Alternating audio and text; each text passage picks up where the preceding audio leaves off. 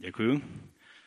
Povstaňte prosím se mnou a budeme číst Boží slovo další pokračování 24. kapitoly Evangelia Matouše.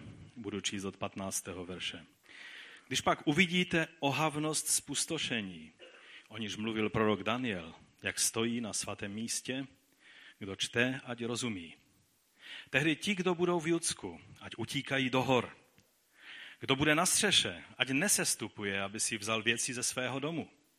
Kdo bude na poli, ať se nevrací zpátky, aby si vzal svůj plášť. Běda těhotným a kojícím v oněch dnech. Modlete se, aby k vašemu útěku nedošlo v zimě nebo v sobotu. Neboť tehdy bude velké soužení, jaké nenastalo od počátku světa až do nynějška. A nikdy již nenastane. A kdyby nebyly ty dny zkráceny, nebylo by zachráněno žádné tělo. Ale kvůli vyvoleným budou ony dny zkráceny. Tehdy, když by vám někdo řekl, hle, zde je Kristus, nebo je zde, nevěřte. Povstanou totiž falešní Kristové a falešní proroci a budou ukazovat veliká znamení a divy, že by kdyby to bylo možné, svedli i vyvolené. Hle, všechno jsem vám řekl předem. Řeknou-li vám tedy, hle, je na pustině, nevycházejte. Hle, v úkrytech, nevěřte. Nebo jako když blesk vychází od východu a je vidět až na západ, tak bude i příchod syna člověka. Kdekoliv je mrtvola, tam se zhromáždí supy. A pak ještě 35. verš. Nebe a země pominou, ale má slova jistě nepominou. Pane, nejraději bychom si asi přáli, aby toto slovo vůbec v Biblii nebylo. Ale protože tvé slovo je pravda, chceme vzít vážně tento úsek písma. A chceme porozumět jak varování, tak i povzbuzení, které skrze toto slovo pro nás máš. Pomoz nám skrze svatého ducha, pane. O to tě prosíme. Amen. Amen. Můžete se posadit a skutečně se přiznám, že kdybych mohl tak nějak u mě přeskočit ten úsek a jít dál k těm povzbudivějším věcem, tak bych to udělal. Ale jednou jsem slíbil vám a především jsem to slíbil i pánu, že se nechci vyhýbat žádným úsekům písma, které jsou přede mě položené. A tak dnes máme před sebou úsek, který, který je eh, z jedné strany velice hrozivý, hrozivé slovo, prorocké slovo, a z druhé strany velice povzbudivé. A já doufám, že na závěr toho dnešního slova eh, budeme schopni obě ty dvě věci si vzít do srdce a zařídit se podle toho. Víte, hlavní důvod, proč se mnozí učenci zdráhají datovat Matoušovo evangelium, eh, a nejen Matoušovo, do doby před roky 66 až 70, kdy se staly ty události eh, pádu Jeruzaléma a chrámu, eh, tak je jednoduchý fakt, že si jednoduše nedokážou představit, že by Matouš a Lukáš a Marek mohli tak přesně psát, to už nemluví o tom, že by Ježíš mohl tak přesně pojmenovat a popsat to, co se pak stalo v roce 66 až 70 a potažmo až 73, kdy padla i Masada. A proto říkali, že to evangelium muselo být napsáno až potom. Že to proroctví je vlastně takové zpětné proroctví, kdy, kdy Ježíš, eh, eh, Ježíšova slova, nebo Matouš vložil Ježíšovi slova, které zpětně vysvětlují, jak máme duchovně rozumět tomu, co se stalo. Ovšem jsou učenci, kteří věří v Ježíše a, a nemají s tím problém, že Ježíš byl prorok, který mluvil ta slova v 30. letech, která se pak v roce v 60. a v 70. roce přesně naplnila. A není žádný důvod datovat Matoušovo evangelium. O tom jsme se zabývali na začátku celé té série, ale není žádný důvod datovat to eh, napsání tohoto evangelia až po těchto událostech, protože jsou mnohé indicie, které ukazují na to, že to bylo napsáno spíše ve 40. a 50. letech než později.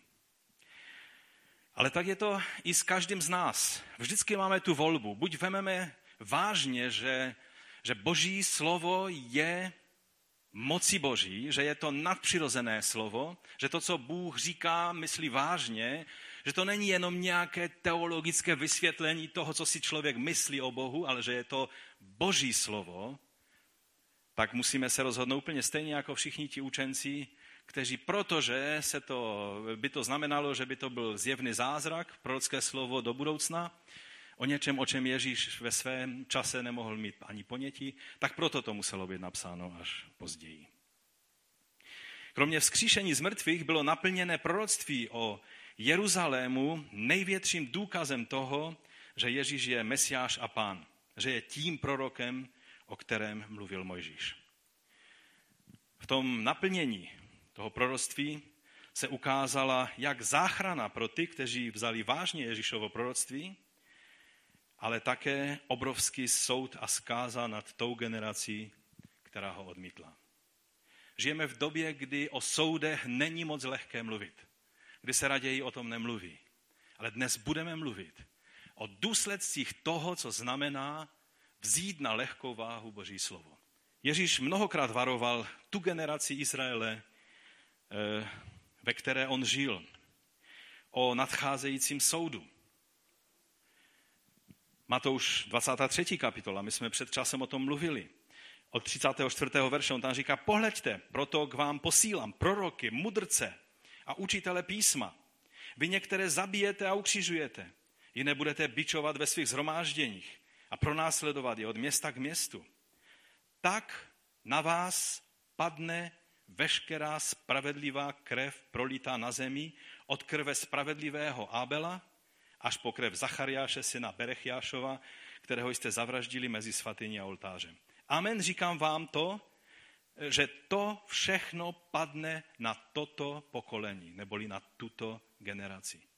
Ježíš mluvil velice zjevně, velice otevřeně o těchto věcech. Nebo, nebo v, 70, v, teda v 27. kapitole, ke které se teprve dostaneme, tak když se Pilát eh, zeptal eh, lidu, který byl zhromážděn v Jeruzalémě, když byl proces s pánem Ježíšem, když ho soudili, tak se zeptal, kterého z těch dvou vám mám pustit? Že přišel na takový nápad, jak se může vyhnout potrestání Ježíše, na kterém nic nezhledal, tak si říkal, teď je ten, ten starobylý zvyk, že vždycky propustíme jednoho vězně, no tak když jim nabídnu, že Ježíše propustím, oni vyjdou s, e, vlastně s celou tváří a, a já také z toho vyjdu s, e, v pořádku a bude, bude problém vyřešen.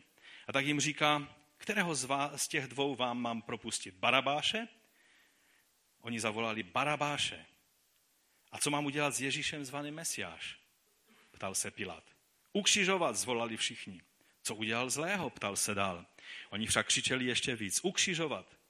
A když tedy Pilát viděl, že nic nezmůže a že je stále jen větší a větší rozruch, vzal vodu a před zástupem si umyl ruce. Nejsem vinen krví tohoto muže, řekl. Je to vaše věc. A všechen lid zvolal, jeho krev na nás a na naše děti.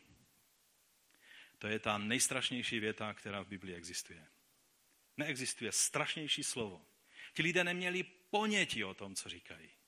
A tak jim tehdy propustil Barabáše, ale Ježíše nechal zbičovat a vydal ho k ukřižování. Lukáš v 19. kapitole říká toto. Když dorazil na hřeben a uviděl město, Ježíš rozplakal se nad ním.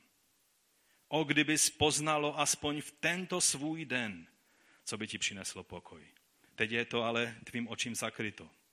Přijdou na tebe dny, kdy tě tví nepřátelé obklíčí valem a obléhnou tě a sevřou tě ze všech stran a srovnají tě se zemí i tvé děti v tobě. Nenechají v tobě kámen na kameni, protože jsi nepoznalo čas svého navštívení. Dále v 21. kapitole Lukáš říká, když uvidíte, že Jeruzalém je obklíčován vojsky, tehdy vězte, že se přiblížilo jeho spustošení. Pak ti, kdo jsou v Judsku, ať utíkají do hor, a ti, kdo jsou v jeho středu, ať vyjdou, a kteří jsou na venkově, ať do něho nevcházejí. Protože toto jsou dny trestu, aby se naplnilo všechno, co je napsáno. Ježíš mluvil velice zjevně o těchto věcech. Ale my čteme Bibli a vůbec si toho nevšímáme. Vůbec to tam nevidíme. 23. kapitola Lukáše. Šlo za ním veliké množství lidu a mnoho žen, které nad ním plakali a naříkali a Ježíš se k ním obrátil. Dcery jeruzalémské, neplačte nade mnou, ale nad sebou a svými dětmi. Ale přicházejí dny, kdy lidé řeknou, blaze neplodným, jejich žluna nerodila a jejich šprsy nekojili. Tehdy řeknou horám, padněte na nás a kopcům skryjte nás. Když se toto děje se zeleným stromem, co se stane se suchým? Zelený strom byl, kdy Ježíš byl mezi nima. Suchý strom je, kdy on, řešel, kdy on řekl, odcházím, váš dům zůstane pustý. Co se bude stát, co se bude dít se suchým? Také apoštol Pavel byl přesvědčen o nadcházejícím soudu. Píše to ve svém prvním listu tesalonickým, který byl napsán někdy v letech 49 nebo maximálně 51. Víme přesně eh, to období nebo tu situaci, ve které apoštol Pavel psal tuto epištolu. A on tam píše a, a povzbuzuje eh, tesalonické, že když eh, trpí vlastně pro následování, tak, takže se jim děje přesně to, co se děje i judským bratřím u nich, v jejich situaci, od jejich krajanů. Vy, bratři, jste následovali příklad božích církví v Kristu Ježíši, které jsou v Judsku, neboť jste od svých krajanů vytrpěli totéž, co oni od Židů. Ti zabili pána Ježíše, stejně jako proroky, nás vyhnali, Bohu se nelíbí a staví se proti všem lidem, když nám brání mluvit k pohanům o spáse. Pavel velice často byli to židé, kteří mu bránili, aby mohl eh, lidem eh, z národů, z různých národů mluvit o spáse. Tím stále jen dovršují míru svých hříchů ale boží konečný hněv už na ně dopadá. Tento verš, když eh, židé o něm ví, když ti, kteří studují třeba nový zákon a, a problematiku antisemitismu, tak říkají, tady to je černé na bílém. Nový zákon je plný antisemitismu. Protože berou tento verš jako obecné Pavlovo vyjádření o židech. Ale právě toto vzniklo tím, kdy lidé nerozumějí v té první generaci, jak zjevně Ježíš mluvil, ale i apoštole, o soudu, který neměl přijít až někde teprve na konci věku, ale o soudu, který, který měl přijít ještě v té dané generaci, které se to týkalo. A protože mnozí antisemité povstali a používali tento verš eh, tím obecným odsuzováním Židů, stejně jako ten verš eh, krev jeho na nás a na naše děti. Mnozí říkají, no to Židé řekli. A říkali to, dokonce jsem to slyšel od některých křesťanů ohledně holokaustu. Nebudu mít dneska čas, abych se možná e, zabýval všemi těmito věcmi, ale chci vám jedno říct. To, co Židé vyškli tehdy v té generaci, padlo na ně a na jejich děti. A nemá nic společného s dalšími generacemi Židů, kteří žili po celá e, staletí. A kdokoliv ubližoval těmto Židům, nikdy se nesměl obhajovat těmito slovy a bude na soudu božím e, dávat počet z toho, že neoprávněným způsobem sáhal na ty, eh, na které neměl právo. Antisemitismus nesmí být opíran o tato slova, když správně chápeme, že jejich naplnění vrchovaté bylo právě v těch letech 66 až 70. Na té generaci, která eh, si o to koledovala. Stejně tak Petr, když mluvil o letnicích, tak on říká ve skutcích 2. kapitole, ještě mnoha jinými slovy to dosvědčil a vyzýval je, zachraňte se z tohoto zvráceného pokolení. On mluví o této generaci. Ano, my ty verše eh, potážmo bereme i na sebe a na to, jak žijeme my v naší generaci, ale Petr mluvil ke konkrétním lidem. A mluvil je způsob, jak se můžete zachránit od této zvracené generace. Můžete být zachráněni od soudu, který přichází na tuto generaci. A tak mezi, eh, teda dnes před námi je velmi závažná otázka, která se týká jak obecně těch globálních věcí celého světa, tak ale i každého jednoho z nás v našem individuálním životě. A ta otázka je, jak vážně bereme Ježíšova slova. Co pro nás znamenají Ježíšova slova? A obecněji Boží slovo. Že On je to slovo, které se stalo tělem ve kterém přebývala celá plnost božství. Uvědomujeme si, že když Bůh něco řekne a my se přesto zařídíme po svém a nedbáme na jeho radu, že pak na nás spadnou důsledky našeho rozhodnutí, bereme to vážně. Že když Bůh před něčím varuje, že to myslí vážně a že to má důsledky někdy příliš strašné, než abychom si je dokázali představit. Uvědomujeme si, že je čas, do kdy ještě můžeme změnit svůj postoj a činit pokání, ale že pak přijde moment, kdy to už nepůjde. A pak už nám nepomůže ani pláč, ani naříkání. To, co se tehdy stalo v Jeruzalémě, je obrovským varováním o tom, že brát slova Ježíše na lehkou váhu má katastrofální důsledky. Ale naopak a především je to také obrovské povzbuzení, že když mu věříme a bereme jeho slovo vážně, stane se to pro nás záchranou a řešením do té výzvy, které čelíme. Proto jsem nazval to dnešní kázání Eh, jestli můžeme, má slova nikdy nepominou, která tam jsou potom níže. My se ještě k ním vrátíme, ale, ale já jsem je chtěl tady vypíchnout, protože dnes to hlavní, co chci ukázat, je, že když Ježíš něco řekl, jeho slova jsou naprosto a stoprocentně vážné a naplní se a oplatí se ho takto vážně brát. Jeho slovo je pevnější a jistější než celý vesmír než celý svět. Nebe a země pominou. Ale má slova, řekl Ježíš, jistě nepominou. Takže pojďme se podívat na to, o čem tady Ježíš mluví. Ježíš mluvil o nadcházejícím velikém soužení, které mělo padnout na tuto generaci.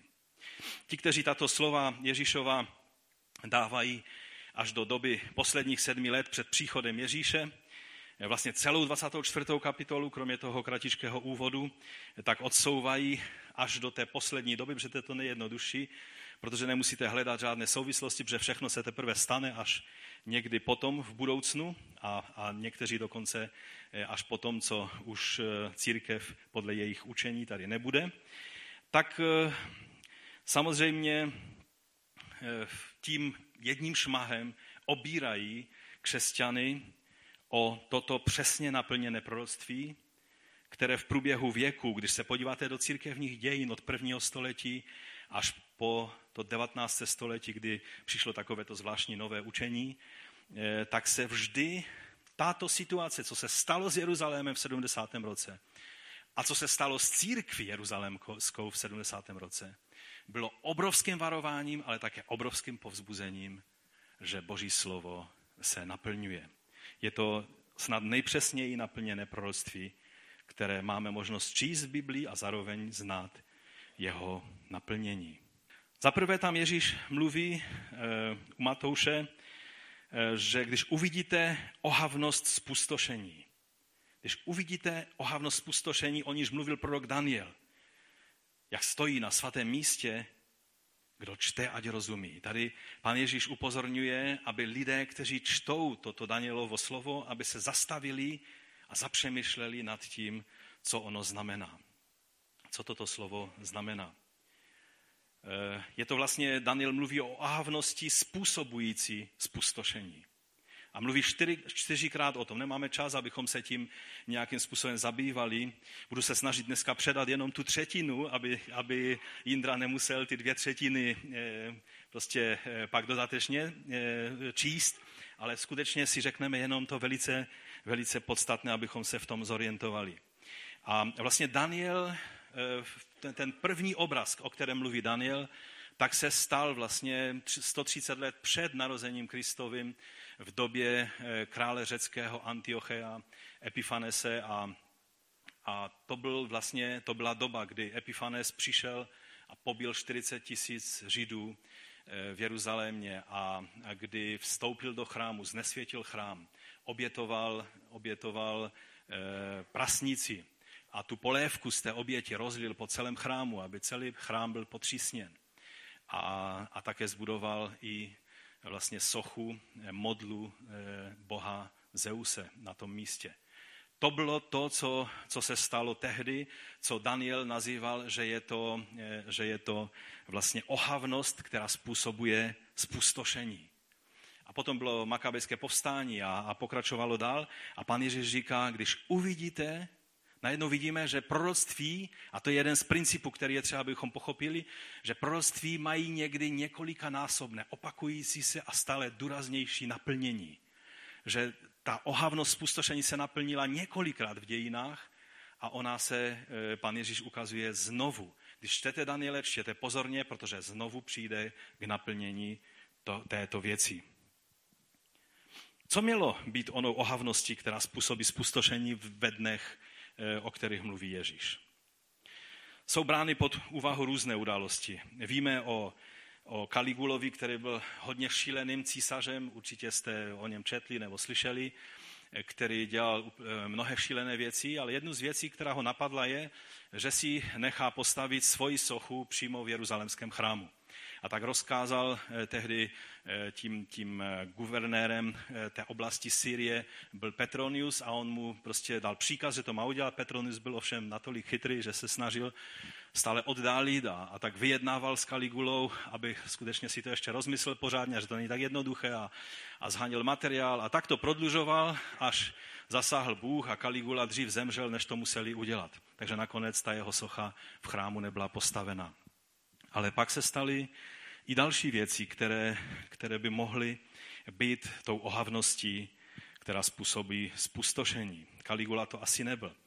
V 69. roce, to už bylo v průběhu toho povstání, které začalo v 66. roce, tak eh, do chrámu eh, vstoupili zéloté a dokonce sebou přivedli i Dumejce, kterým otevřeli Jeruzalém, protože oni jim slíbili, že budou bojovat na jejich straně, tak eh, Edomci, to znamená Ezaovi potomci, vstoupili do chrámu, znesvětili to místo, zabili velekněze eh, Anáše, syna Anášova, to znamená syna toho Anáše, eh, který byl v době pána Ježíše, který soudil pána Ježíše. A to způsobilo obrovské zklamání všech lidí v Jeruzalémě, protože zelote si pak z chrámu udělali vlastně, vlastně základnu pro boj mezi sebou a také později s Římany. Toto byla jedna z věcí. A také zabili vlastně Anáše jako velekněze. A to také eh, někteří se zamýšlejí, jestli to nebyla ta ohavnost, eh, která se stala, která způsobila nebo nastartovala to spustošení. Nebo tento Anáš, který který vlastně dal popravit eh, Jakuba, pastora, biskupa jeruzalemského sboru, krátce předtím, než on sám zahynul v tomhle zmatku, který vzniknul v 69. roce tak on, lidé, protože Jakub byl brán za jednoho z nejváženějších občanů eh, Jeruzaléma. Byl to eh, zbožný muž, kterého uznávali všichni Židé, i ti, kteří uznávali Ježíše, i ti, kteří ne. Tak Jakuba uznávali všichni. A eh, oni přišli s takovým nápadem, že ho postavili na místo, odkud ho bylo slyšet v celém tom chrámovém komplexu a položili mu otázku, co nám tedy řekneš o Ježíši?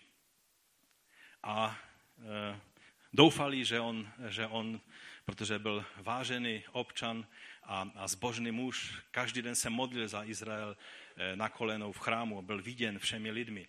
Velice jeho slovo mělo velikou váhu, tak doufali, že on popře Ježíše a, a že vlastně tím eh, ukončí takový ten spor, který, který existoval uprostřed izraelského lidu v té době. A on řekl, proč se mě ptáte ohledně syna člověka? On sedí po pravici veliké moci, takhle říkali Bohu tehdy, aby se vyhnuli jeho jménu. A přijde na nebeských oblacích. Když toto řekl, tak oni si uvědomili, že tím si udělali medvědi službu té své kauze a tak ho zhodili z té zdi chrámové a on tam na těch polámaných eh, nohou znovu pokleknul a modlil se za ty, kteří to učinili a oni ho nechali ukamenovat. A to, byl, to byla tak silná událost pro celý Jeruzalém, že mnozí, eh, ne křesťané, ale mnozí židé eh, se zamýšlejí, jestli náhodou zničení Jeruzaléma nebylo z toho důvodu, že zabili tohoto spravedlivého. Jakuba, bratra pána Ježíše. To všechno se dělo v tom čase, který eh, v těch 60. letech, které nastupovaly. A také ještě jedna událost je brána v potaz, že když Titus dobil město a vojáci zapálili chrám, tak vojáci tam prohlásili Tita imperátorem a obětovali podle římského způsobu, že římané vždycky v těch legích před bitv, eh, nějakou důležitou bitvou anebo po vítězné bitvě tak obětovali svým bohům a oni to učinili v chrámovém prostoru. Ale myslím, že, že to všechno sice jsou věci, které, které ukazovaly na tu, na tu dobu, která, která připravovala to spustošení toho města, které mělo nastat, ale to, co skutečně eh, eh, bylo tím znamením, které pán Ježíš řekl svým učedníkům, takže to poznáme, když srovnáme, jak to vyjadřuje Matouš a jak to vyjadřuje Lukáš protože Lukáš psal pro lidi, kterým tento prorocký Danielův termín moc neříká, proto to už jakoby interpretoval a tím nám to také interpretuje, protože nám taky mnohé věcí a ty, ty různé aluze na starý zákon a odvolávky také nic eh, moc mnohým neříkají.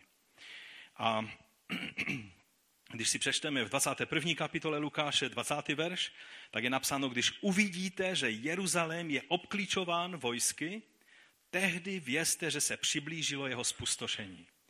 Čili když uvidíte římskou armádu, která začíná obklíčovat eh, Jeruzalém a na těch standardách těch legí byly, byly všechny ty modloslužebné eh, znaky, které i vojáci uctívali. A toto uvidíte, že se přiblížilo k místu svatému, k městu svatému, k městu, které je trůnem Davida tak eh, vězte, eh, on říká, vězte, že se přiblížilo jeho spustošení. Čili ohavnost, která měla způsobit spustošení, jednoduše, Lukáš nám ukazuje, je římská armáda, která vyprovokována židovským povstáním přitáhla na Jeruzalém a když ji uviděli eh, obyvatele Jeruzaléma, měli vědět, že se přiblížilo jeho spustošení. Toto bylo znamením pro jeruzalemské věřící. Eh, bylo to prorocké zopakování toho, o čem mluvil Daniel, eh, když mluvil o ohavnosti působící spustošení. Neměli se tehdy nechat strhnout tou nacionalistickou národnostní euforii, která, která tehdy vznikla, ale měli okamžitě vzít nohy na ramena a utíkat z města, protože to je ta poslední šance, kdy to budou moci udělat. Četli jsme, že tehdy ti, co budou v Judsku, ať utíkají do hor. Kdo bude na střeše, ať ani nesestupuje, aby si vzal věci ze svého domu. Tak urgentní to bylo, že když uvidí tu, tu ohavnost, to znamená ta vojska římská, která obklíčují město, tehdy mají okamžitě vzít nohy na ramena, nemají už nic, po nic se vracet, protože oni, když byli na polí, tak se, si mohli říct, ještě zajdu do města, nabalím si kufry a půjdu, ale měli všeho nechat a utíkat z města pryč. A tehdy jim bylo řečeno, že běda těhotným a kojícím v oněch dnech, protože vždycky útěk je stížen pro maminky s malými miminky. A také modlete se, aby k vašemu útěku nedošlo v zimě a ani v sobotu. To je důkaz, že to nemůže být o poslední době, protože sabat se přece na celém světě nedodržuje. Že? To mělo smysl pro ty lidi, kteří žili v Jeruzalémě, protože brány města byly zavřené v sabat. Proto by se nikam nedostali. A v zimě v Izraeli tehdy, teď už jsou hezké asfaltové silnice, ale kdysi bylo tolik bláta, že by nemohli se tak lehce pohybovat a, eh, a tudíž eh, měli se modlit za to, aby jejich útěk nebyl v zimě nebo v sabat. To znamená, že to byl, že to byl vlastně jeden takový den nebo, nebo velice krátké období, které mělo být tím okýnkem, ve který měli vzít Ježíšovo varování vážně. Další slovo, které způsobuje zmatek v chápaní tohoto místa v písmu, té 24. kapitoly, je termín, který tady pán Ježíš používá, velké nebo veliké soužení. 21. verš. Neboť tehdy bude velké soužení, jaké nenastalo od počátku světa až do nynějška a nikdy již nenastane. Z tohoto Ježíšova slova, toho a nikdy již nenastane, je jasné, že se nemůže jednat o dobu těsně před příchodem Pána Ježíše, protože pak už nic nenastane, žádné soužení, žádné trápení. Rozumíte? To slovo jasně ukazuje na to, že to je jiná doba, po které ještě mnoha další soužení budou. Ale už nebudou taková, jak bylo to veliké soužení, o kterém mluví pan Ježíš pro tu dobu 70. roku. Takže trošku nadneseně, když se vás někdo zeptá, zda se bojíte velkého soužení, pak můžete odpovědět, že ne, protože ono už bylo. Halo? Mnohé knihy čtete o tom, jak strašné to bude a co všechno se na tento svět řítí.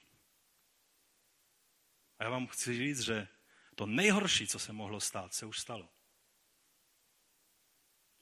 Jsou mnohé věci, které jsou strašné, které se dějí na světě.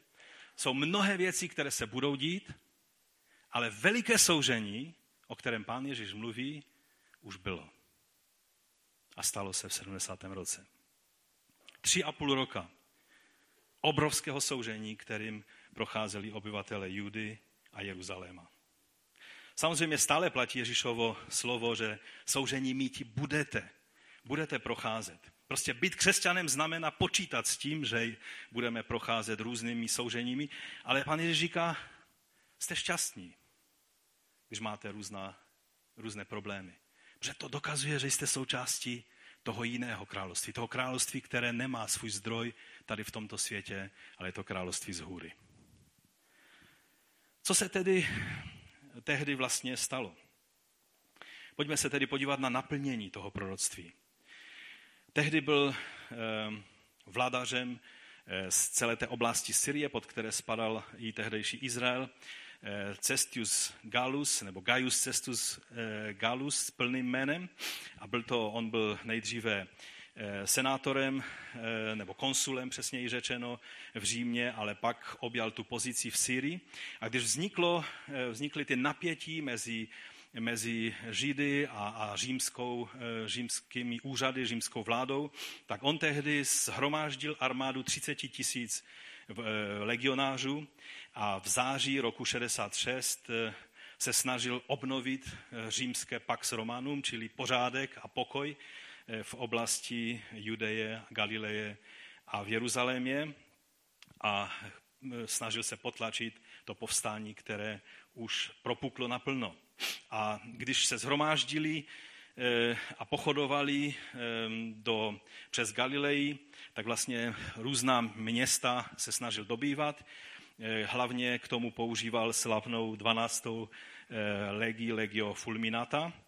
A pak ještě měl stří dalších legí, různé oddíly a také se k němu připojilo 14 tisíc vojáků Agripy a, a různých dalších vazalských králů. A všichni šli na Jeruzalém. Vypadalo to velice hrozivě. A e, když přišli do e, Jeruzalému, tak najednou a, a vyrojila se celá ta obrovská armáda e, kolem Jeruzaléma, najednou po devítidenním obléhání e, Cestius Galus dal příkaz se stáhnout.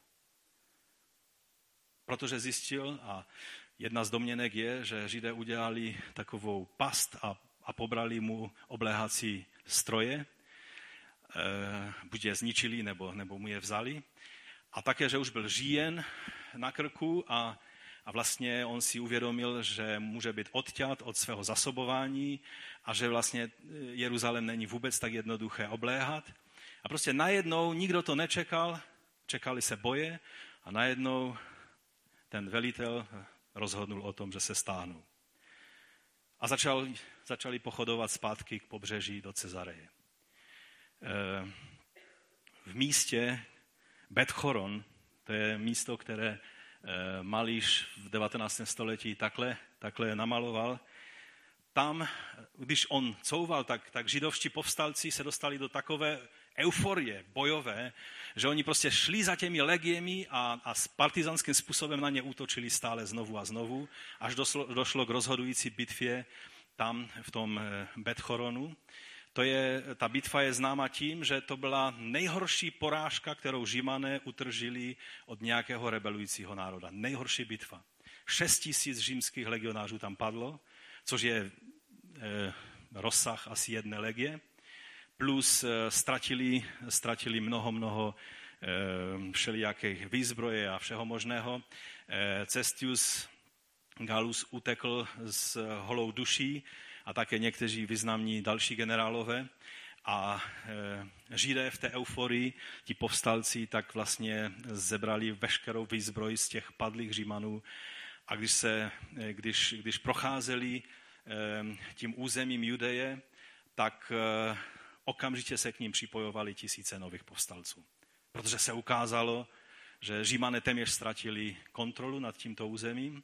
V Jeruzalémě začali, začali řádit další frakce povstalců, že teď záleželo, kdo se ujme, kdo se ujme vlády, kdo, kdo to dostane do rukou, protože je, je vidět, že Bůh nám dal Římany do našich rukou. Byla ovšem jedna skupina lidí, která věděla, co to byl za signál. Byli eh, to lidé, které už nevedl Jakub, protože ten už byl po smrti ukamenován, ale byl to bratranec Ježíšův, Simeon se jmenoval, který byl pastorem tehdy toho jeruzalemského sboru. A tehdy oni si připomněli Ježíšovo varování, když uvidíte město obklíčené od vojska. Tehdy popadněte, co máte a utíkejte eh, z města pryč. A tak, když se do města začali stahovat všichni lidé, kteří, kteří věděli, že teď, teď přichází ta hlavní fáze jejich vítězného tažení proti Římanům, tak křesťané utíkali pryč. Odešli do Zajordání, do Perej, do města Pela, kde, eh, kde se ty tisíce těch, těch mesiánských židů, těch křesťanů připojilo k malému sboru, který už tam existoval. Bylo to součástí Dekapolis. A ve městě to bylo, os, to bylo poslední okýnko, kdy se to mohlo stát, Protože když se ti všichni, co bojovali eh, s tou 12. legí římskou, vrátili do Jeruzaléma, zvítězile, začali bojovat mezi sebou, zakazovali a zabíjeli ty, kteří chtěli odejít, eh, nutili lidi, aby, aby bojovali a vzniknul takový chaos, že vlastně čtyři frakce různých eh, těch, těch bojových zelotských skupin bojovali mezi sebou. Připravovali se na boj s Římany a kromě toho bojovali mezi sebou. Samozřejmě císař Neron, který už předtím, v 64. nebo 5. roce, eh, nechal, eh, nechal eh, popravit mnohé, mnohé křesťany, ve své zrůdnosti. Říká se, že on zapálil Řím, ale pak z toho obvinil křesťany. Mnozí křesťané tehdy na arenách v Římě zahynuli. A ten stejný šílený Nero, který je takovým prapůvodním, pro první křesťany bylo jasné, že on je tím prototypem antikrista, stejně jako Antiochus Epiphanes pro ty dřívější generace. Dokonce měli, jim bylo jasné, že jeho jméno přesně sedí na, na to číslo ve zjevení 666 a tak dále. Tak on roz, eh, dal příkaz svému nejlepšímu generálovi Vespasianovi, aby vzal ty nejlepší legie. A také eh, Vespasian zavolal svého syna z Egypta, Tita, který potom také byl císařem. A ten eh, přišel taky se svými vojsky k Jeruzalému a začali stahovat, stahovat vlastně smyčku kolem města Jeruzalém. Kudy procházeli, tudy vraždili. Pozabíjeli v Galileji a v Judsku obrovské množství lidí. Když byla pascha, tak se Eh, někteří historikové církevní, třeba Eusebius, říká, že se do Jeruzaléma zhromáždilo na 3 miliony lidí na paschu. Těsně předtím, než přišel vlastně Vespasian a Titus se svými vojsky. A bylo to, jako by vlezli do pasti. Tito lidé, většina z nich už potom nemohla město opustit, protože Vespasian, protože mu bylo prorokováno, že se stane, že se stane císařem, jedním z rabínů jeruzalémských, to je jiný příběh, nemáme čas se tím zabývat, ale to důležité je, že Vespasian odjel do Říma, aby převzal císařskou vládu a nechal svého syna, aby, aby to zařídil s Jeruzalémem. Vespasian neměl v plánu obléhat město Jeruzalém, protože věděl, že to je velice složité, aby toto město padlo, ale Titus jako mladý eh, vojevůdce chtěl ukázat že na to má, že zvládne takové město, tak hermeticky uzavřel celé město. Způsobem, že vlastně nechal, eh, hlavně to byla legie eh, desátá Fretensis, kteří byli známí už od doby Julia Cezara jako největší bojovníci v římském impériu, obsypali vál kolem celého města. Vzpomínáte na to slovo, co jsme četli? Co Ježíš řekl? Přijdou tví nepřátelé a obtočí tě válem přesně to, co Ježíš řekl, se stalo. I když to Vespasian nechtěl, Titus to udělal. A to byl konec pro jakýkoliv únik z Jeruzaléma. Každý člověk, který se snažil aspoň v noci nazbírat trochu bylin na to, aby aspoň, aspoň tu trávu mohl jíst, tak když byl dopaden Římany, tak byl ukřižován. E, někdy ukřižovali 500 e, lidí denně. To, ukřižo, to křižování bylo tak rozsáhlé, že už v celém velikém širším okolí nebylo jediného stromu, který by se dalo e, použít, protože všechny byly použité pro kříže, které staly všude, kde jste se podívali z Jeruzaléma. Uvnitř Jeruzaléma ty různé rozhádané frakce bojovaly takovým způsobem, že když vás, eh, na vás padlo podezření, že schováváte jídlo, tak vás mučili tak dlouho, až to jídlo z vás dostali. Když nic nenašli, tak vás mučili ještě dál, protože jste to schovali tak dobře, že to nemohli najít. Byla to strašná doba. Jsou eh, Josefus Flavius, který je svědkem těch událostí, na jeho očích se ty věci děly, tak popisuje, eh, že byly případy, kdy matky upekly své vlastní děti a jedli oni a dávali jiným lidem. Byly to strašné věci, o kterých, když se římané dozvěděli, tak je to jenom upevnilo v tom, že mají skoncovat eh, s tím šílenstvím, které se děje v Jeruzalémě. Toto byla doba a takovým způsobem eh, se ty věci děly. Ale celá obrovská skupina Židů z Jeruzaléma a z Judska, která byla Eh, si pamatovala Ježíšovo varování. Ti byli pryč a podle záznamu není ani jeden záznam o někom, kdo byl mesianským židem, kdo by v té celé, v tom obrovském holokaustu, který tehdy povstal, že by zahynul. Všichni byli včas odejíti do bezpečí. Dokonce Eusebius mluví o různých zázračných věcech, které se děly těsně předtím. Mluví o, že jsou záznamy Eh, svědků, kteří, kteří eh, dotvrzovali, že když byl celý lid zhromážděn v Šalamounových eh, té části předsíní v chrámu, takže že vlastně mnozí lidé uslyšeli ve stejný okamžik hlas anděla, který řekl, rychle se odtud berme pryč. A oni to vzali jako potvrzení toho Ježíšova proroctví.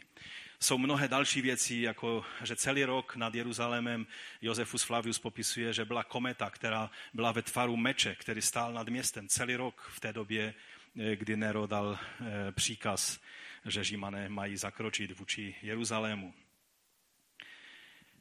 A to, co je podstatné, je, že kdo, kdo nevzal vážně Ježíšovo varování, a nepostavil se proti proudu tehdejší euforie, která byla po celém národě židovském, kdy oni, oni se vlastně stahovali do Jeruzaléma. Nejenom kvůli svátku, ale kvůli tomu, že chtěli bojovat, chtěli své vítězství nad Římany završit.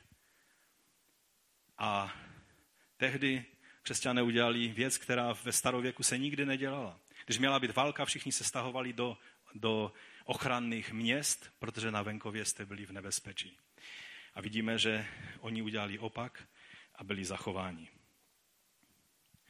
A když bych, eh, když bych to nějak eh, silně zkrátil, tak tehdy to, co se dělo ve městě, bylo tím, tím nejstrašnějším, co lze číst. A, a Bůh to tak zařídil, že jeden z těch vojevůdců, těch povstalců, Eh, který v městě Jotapata vlastně při obléhání to město padlo, ale on se zachoval, ale slíbil Římanům, že bude eh, popisovat vlastně to všechno a že bude prostředníkem mezi, mezi Židy a mezi, mezi Římany. Stal se přítelem Titovým a zapisoval a napsal mnoho, mnoho obsáhlých knih na téma historie Židů a taky i této války. A pak to město, když padlo, Titus nechtěl, aby chrám byl zničen, ale protože to proroctví bylo vyštěno, tak někteří vojáci prostě buď z neopatrnosti, anebo ne, neuposlechli eh, pořádně ten, ten rozkaz, tak tam zapálili vlastně uvnitř v chrámu se, se vzplali věci a celý chrám zhořel. A jelikož judský, judský vápenec je, je nasátý eh, živičnými, eh, živičnými látkami, tak vlastně v určité situaci i kamen pak začne hořet a byla to strašná, strašná situace, kdy, kdy eh, celé město pak Titus nechal, nechal srovnat se zemí a chrám byl zničen. A ta celá, ta celá plocha chrámová byla prostě srovnána se zemí. A když ty ta vojáci oslavovali za vítězství, tak podle, podle Josefa Flavia on řekl, není to žádná zásluha zničit lid, který je opuštěný svým vlastním Bohem. To jsou strašná slova. Milion sto tisíc lidí bylo zabito jenom v Jeruzalémě a kteří zůstali, tak asi sto tisíc lidí šlo do otroctví, do, strašných, do strašné situace. Eh, pouze skupina asi 900 zélotů a jejich rodin se dostali na Masadu a, a víme, kdo jste byli na Masadě, že tam ještě do roku 73 byli vlastně žili a, a e, ta desátá legie římská je obléhala a prostě postupně nasypali velký náseb, dostali se k ním, ale když tam vstoupili, tak oni všichni spáchali hromadnou sebevraždu. Josefus Flavius to všechno zhrnuje a mluví o tom, že tak strašlivý úděl nikdy od stvoření světa žádné město nezažilo, jako bylo, jako bylo dáno zažít Jeruzalému v tom dni. Čili to přesně souhlasí s těmi slovy Pána Ježíše, že takové, takový veliký, veliké soužení nebo veliký útisk, který nikdy nebyl a ani už nebude tehdy v Jeruzalémě v těchto letech nastal. Je to přesně tak, jak to řekl pán Ježíš v tom 21. verši. Tehdy totiž nastane velké soužení, jaké do té doby nebylo od počátku světa, jaké už nikdy nebude. A teď na závěr, co je tím poselstvím tohoto proroctví a jeho strašlivého naplnění. A dovolte mi, abych teď na závěr několik věcí vám dal k přemýšlení, jak do e, situace, kdy se díváme na svět e, kolem nás, co se s ním děje, tak i do našich osobních životů. Za prvé boží suverenita nad dějinnými událostmi. Není možné se vyhnout tomu závěru, že to byl boží soud. Víte, když, politicky korektní způsob mluvení o téhle kapitole by bylo, že bychom mluvili o všech těch důvodech, proč se to stalo, ale že to byl boží soud, bychom se tomu vyhnuli. Ale nelze tento závěr udělat. Potom všem, co pán Ježíš řekl, co jsem vám četl, a potom, co se stalo, musíme s pokorou říct, známe možná Boha, ale neznáme ho ještě tak, jak ho máme znát. Skutečně Bůh zadržel svoji ruku a nechal ty strašné věci se stát v Jeruzalémě? Takhle to je. Musíme se na to podívat, že když Ježíš mluvil znovu a znovu a dával možnosti úniku z této situace, pak přišel moment, kdy byly dveře zavřené. A přišlo to strašlivé běsnění. To je princip, který platí nejenom do té tehdejší doby, ale platí i do života každého jednoho z nás a je třeba ho vzít velice, velice vážně. Ale také nám to ukazuje nad tím, že Bůh je suverénní nad tím, co se děje s různými národy a městy. Když věříme, že to bylo v boží režii, kdy Jeruzalém i chrám byl v té strašlivé válce zničen, pak ale musíme také věřit, že ten, kdo jej soudil a dovolil jeho zničení, tak způsobil i to, že Izrael vznikl znovu. Víte, jsou křesťané, kteří nemají problém uvěřit to, že Bůh soudil Židy v 70. roce. Všichni reformovaní křesťané to věří. Všichni vlastně i katolíci a všechny tradiční církve toto věří.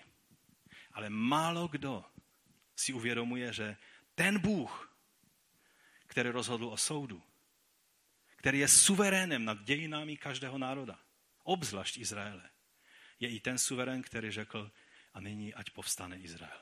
Může vás napadnout, přece nelze srovnávat 70. rok s holokaustem. Ten rozdíl je za prvé, holokaust byl ne, nezměrně široký a měl obrovský záběr. Ale intenzita toho, co se stalo v Jeruzalémě, předčila všechno, co v dějinách kdykoliv bylo. Ale i další rozdíl, který je, že Jeruzalém 70. rok byl dnem soudu božího nad tou generací nevěrnou, která odmítla uvidět den svého navštívení, ale holokaust, je to strašné tak to říct. A teď v tento týden jsem měl možnost být oficiálně, eh, jsem byl delegovan, abych, abych byl v Krakově na, na připomínce 70. výročí osvobození Auschwitz. Eh, uvědomuji si, jak, jak, jak citlivé to téma je. Ale jakkoliv obrovské a nezměrné eh, porodní bolesti bylo, byl celý holokaust, tak na jeho konci nebyl boží soud. Byl to hněv ďáblův nad národem, když poznal, že Bůh rozhodnul o jeho obnovení. V tom se lišily ty dvě události. 70. rok byl dnem božího hněvu. Holokaust byl dnem ďablova hněvu a hněvu celého světa, protože duch tohoto světa cítil, že vzniká národ Izrael znovu, protože Bůh je ten, který když raní, on je také ten, který obnoví. Čteme na mnoha místech už Job o tom mluví tímto způsobem a on něco o těch věcech věděl. Že vždyť je to on, který působí bolest i obváže. Zdeptá, ale jeho ruce vyléčí. Nebo v Deuteronomiu v 32. kapitole je napsáno, prohlédněte, já, jen já jsem jediný a není Boha kromě mě. Já dávám smrt a život daruji, já mohu zranit i uzdravit, z mé ruky vás nikdo nevrve. A Ozeáš, prorok v 6. kapitole, říká, pojďte, navraťme se k hospodinu, protože on rozsápal, on nás i vyléčí. On rozsápal, on nás i vyléčí. Zranil on, on nás i obváže. Toto je charakter Boží, který nevždy si připomínáme. Protože je to něco, s čím si nevíme rady. Ale Bůh je ten, který je suverénem jak v dějinách tohoto světa, tak je suverénem i v tvém, i v mém životě. Ale když on raní, on je také ten, který obváže. Amen. A pak ještě jedno velice aktuální poselství, eh, které je dobré si z toho vzít, a kež bych měl více času, abych mohl něco víc na to téma říct, že není si co zahrávat s křísením nacionalistických vášní. Je to velice nebezpečná zbraň. Bratři a sestry, to, co se dneska ve světě děje, je velmi nebezpečné. Ať se podíváme na Ukrajinu a na Rusko, ať se podíváme na proislamské a protiislamské nálady, chci vám říct, že lidé, kteří rozdmíchávají tyto vášně, si neuvědomují, co dělají. Přijde to do bodu, kdy to nepůjde zastavit. A když dnes mnozí lidé si myslí, že, že je to prostě fajn, když budeme mluvit, že islám v Česku nechceme a vyžeňme je všechny pryč, to ještě je legrace. Ale pak se to dostane do fáze, kdy už není cesty zpátky. A vážně lidmi začnou lomcovat tak, že se do toho všechny možné věci eh, navezou, které už nikdo nezastaví a pak je zlé. A co, o co jde nepříteli? Jde o to, že to nebude hlavní problém pro muslimy.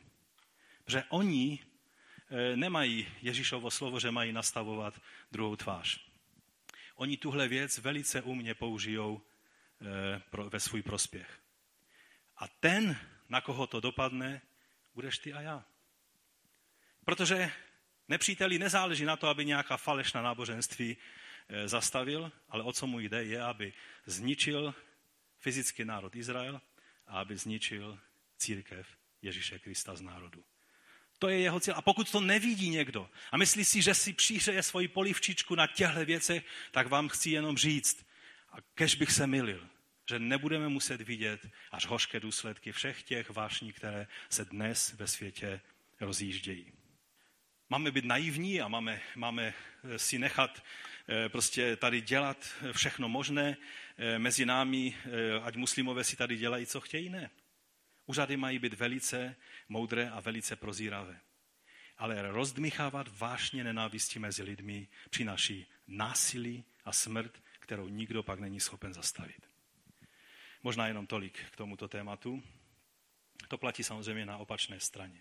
Všimněte si, že Židé rozhodli tím, že když měli na volbu knížete pokoje a Mesiáše a Barabáše, dobrého bojovníka Zélotu, rozhodli se pro Barabáše a Barabáše se také pořádně najedli. Za 60 let po té hruze, která se stala v 70. roce, stále stali v tom rozhodování a když měli možnost se rozhodnout mezi Ježíšem a mezi, a mezi Barkohbou, vojevůdcem, který se postavil do čela proti odporu vůči Žimanům, zase si vybrali. Hlavní rabín tehdejší doby, rabi Akiva, eh, prohlásil Barkohbu jako jitřní hvězdu a jako mesiáše. Lidé dělají stále znovu a znovu tuhle chybu. A možná na skupinkách se můžete nad tím zamyslet, s čím vším to souvisí, protože je to velice závažná věc. Ale teď na závěr to hlavní poselství pro nás jednotlivé lidi. Jak vážně bereme Ježíšova slova? Uvědomujeme si, že když Bůh něco řekne a my se přesto zařídíme po svém a nedbáme na jeho radu, že pak na nás spadnou důsledky našeho rozhodnutí? Bereme tohle vážně? To, co se stalo tehdy v Jeruzalémě, je obrovským varováním, abychom nebrali slovo Ježíše na lehkou váhu, protože jinak to má velice závažné důsledky. Ale naopak a především, když mu věříme a bereme jeho slovo vážně, stane se to pro nás záchranou i řešením. Když Ježíš říká, hledejte, například jeden z mnohých příkladů, že, které mohu říct, hledejte však nejprve Boží království a jeho spravedlnost a to všechno vám bude přidáno. Mnozí křesťané si to otočí a řeknou, my budeme raději hledat to všechno ostatní, z naději, že nám přece pán nemůže jinak, než nám to království nakonec k tomu všemu přidá. Rozumíte? A pak chodí a říkají, modlete se za mě. Proste za mě, jsem ve velkých problémech. A pak jsou na křižovatce, tady je hledání Božího království, tady je hledání toho všeho ostatního. Místo, abych vzal vážně Ježíšova slova, hledal Boží království a věřil, že vše ostatní, všechno, to, to ostatní, to je všechno ostatní, kromě Božího království. Nám bude přidáno, tak si to otočíme. Nebereme slova Ježíše vážně. To je jenom jeden příklad. Nebo třeba v 2. Korinským je řečeno, nebuďte zapřaženi do cizího jha s nevěřícími. Mnozí lidé řeknou, jo, já chápu ten princip, ale já jsem v jiné situaci. Týká se to především samozřejmě manželství. Jak může člověk, který hledá království Boží na prvním místě, si hledat manželku, anebo opačně, mezi lidma, pro které království Boží nic neznamená. Vždyť ještě ani do manželství nevstoupí a už je ve vážných problémech. Ono, manželství je výzva i pro ty, kteří hledají Boží království, že? Na prvním místě. Je to tak? Oč více je to obrovská výzva, když nebereme vážně Ježíšová slova. Nebo když čteme, že přišel Petr za Ježíšem a říká, pane, kolikrát mám odpustit svému bratru, když proti mě zřeší? Skutečně až sedmkrát? A Ježíš se na něho podívá a říká, ne sedmkrát, Petře, sedmdesátkrát sedmkrát. A my si řekneme, jo, jo, to je pravda, ale, ale to platilo pro Petra, protože on měl celkem slušné bratry a, a, a přece jeho kamarádi to byli apoštole. To byli apoštole církve. No kdo by z vás nechtěl mít za kamaráda apoštola? Kdo z vás, že? Takže u něho to celkem šlo, ale kdyby tehdy Ježíš věděl, jaké já budu mít prostředí v práci a doma v rodině, tak by určitě neřekl takovou, takovou nepraktickou věc, jako je sedmkrát sedmdesátkrát odpouštět. Živíme neodpuštění ve svých srdcích, to přináší devastaci do našich životů a pak přichází okamžik, kdy se nám začne všechno sypat. Kdy do našeho života přicházejí trápiči, kteří devastují náš duchovní i fyzický život. A my běháme od jednoho pastora, který má větší pomazání, k dalšímu, který má super pomazání. Modlete se za mnou. Protože potřebují vysvobození a zlomení prokletí a, a prokletí nad babičkou, prababičkou a pra, pra, pra, pra, pra, pra, pra, pra, prababičkou. A možná to zafunguje. Nebereme vážně Ježíšova slova. Rozumíte? Vypustíš na svobodu zajatce, které držíš ve svém srdci a boží pokoj vstupuje do tvého života. Ani ho nemusíš pozývat. Protože kde je Ježíš, kde je duch boží, tam je pokoj. Tam je svoboda. Rozumíte, že se vyplatí brát vážně Ježíšova slova? Ale jedno veliké varování, které z toho příběhu eh, doufám, že jste postřehli, je, že byl okamžik, do kterého ten krok šlo udělat. Byl okamžik, kdy přišlo znamení a kdy oni, když uviděli to znamení, tak se měli podle toho zařídit. Kdo si řekl, ale když je dneska možnost, dneska si ještě dám večeři, mám, mám naložený steak, dobrý, eh, jehněčí samozřejmě, že, protože to byli židé, eh, tak, tak eh, budeme utíkat, maminko, až zítra. Nebo pozítří. Byl moment, ve kterém to bylo možné udělat. Pak přišel moment, kdy už to nešlo udělat. A ten člověk by klečel na koleno. Díky bohu, že v Jeruzalémském sboru nikdo takový nebyl. Ale pokud by byl, pak by klečel a viděl ten obrovský chaos, který kolem něho šel, a to vraždění a hlad a ty všechny věci se kolem něho by děly.